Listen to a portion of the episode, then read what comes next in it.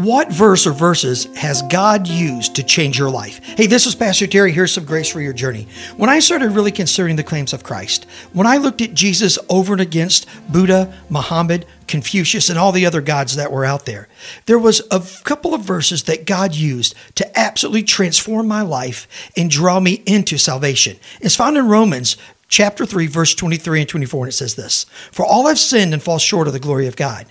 And all the people who fall short are justified by his grace as a gift through the redemption in Jesus Christ. God showed me I was in, I was a sinner in need of a savior, and Jesus did for me what only he could do and I could never do for myself. Now those verses changed my life and they can change your life today as well. God bless you. Reach out, read these verses and think about it and you'll find unbelievable grace for your journey.